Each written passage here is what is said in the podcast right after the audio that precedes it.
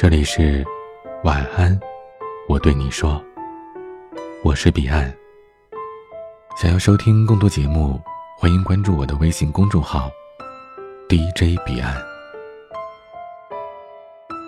和他在一起，你可以做自己，甚至变成更好的自己。感情当中最难得的，就是你可以一边去爱，一边去做自己。而不是为了对方变成了另一个人，或者为了爱情失去了自由。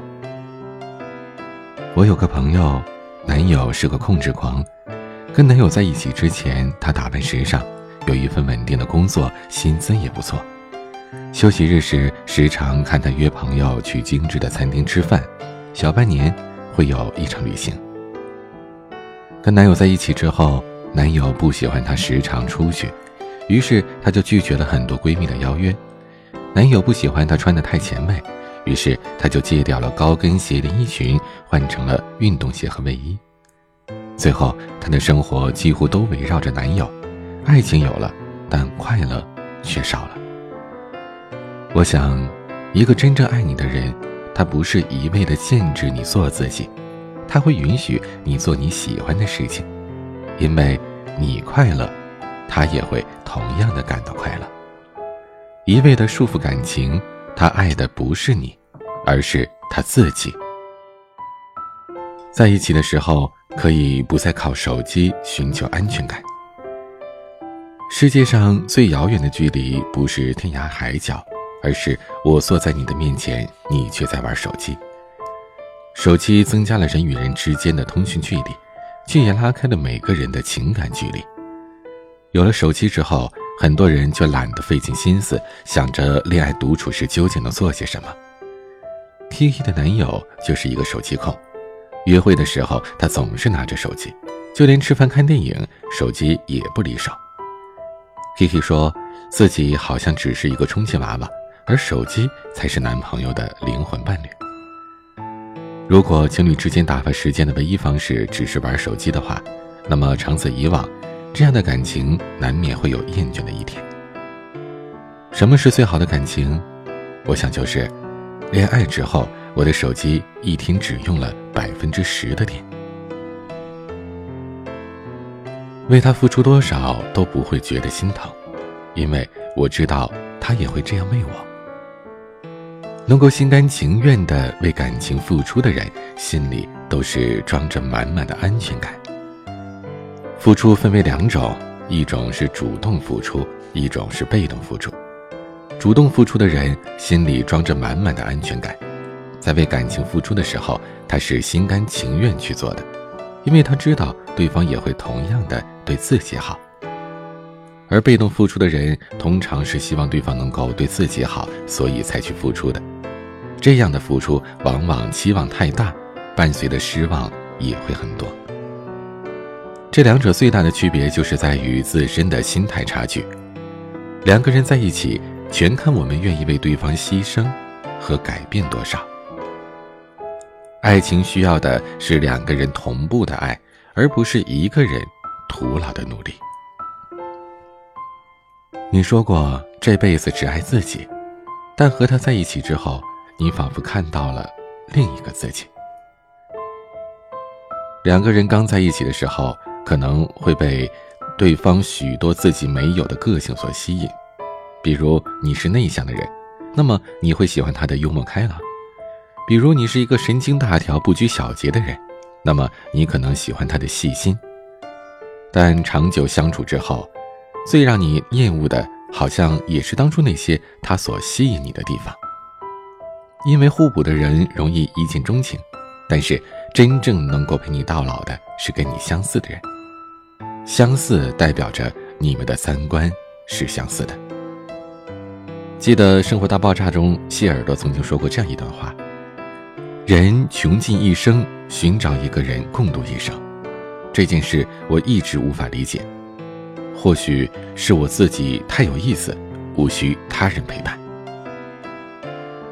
有时候我们穷尽一生找的，就是一个有趣的灵魂。如果那个人给你的乐趣能够跟你自己给你自己的乐趣一样多的话，那么，他就是这个世界上的另一个你。总结起来，很多人单身的原因都是没有遇到合适的人，没有遇到喜欢的人。可现实是你遇到过很多人，错过了很多人，因为遇到一个合适的人，本来就是一件小概率的事情。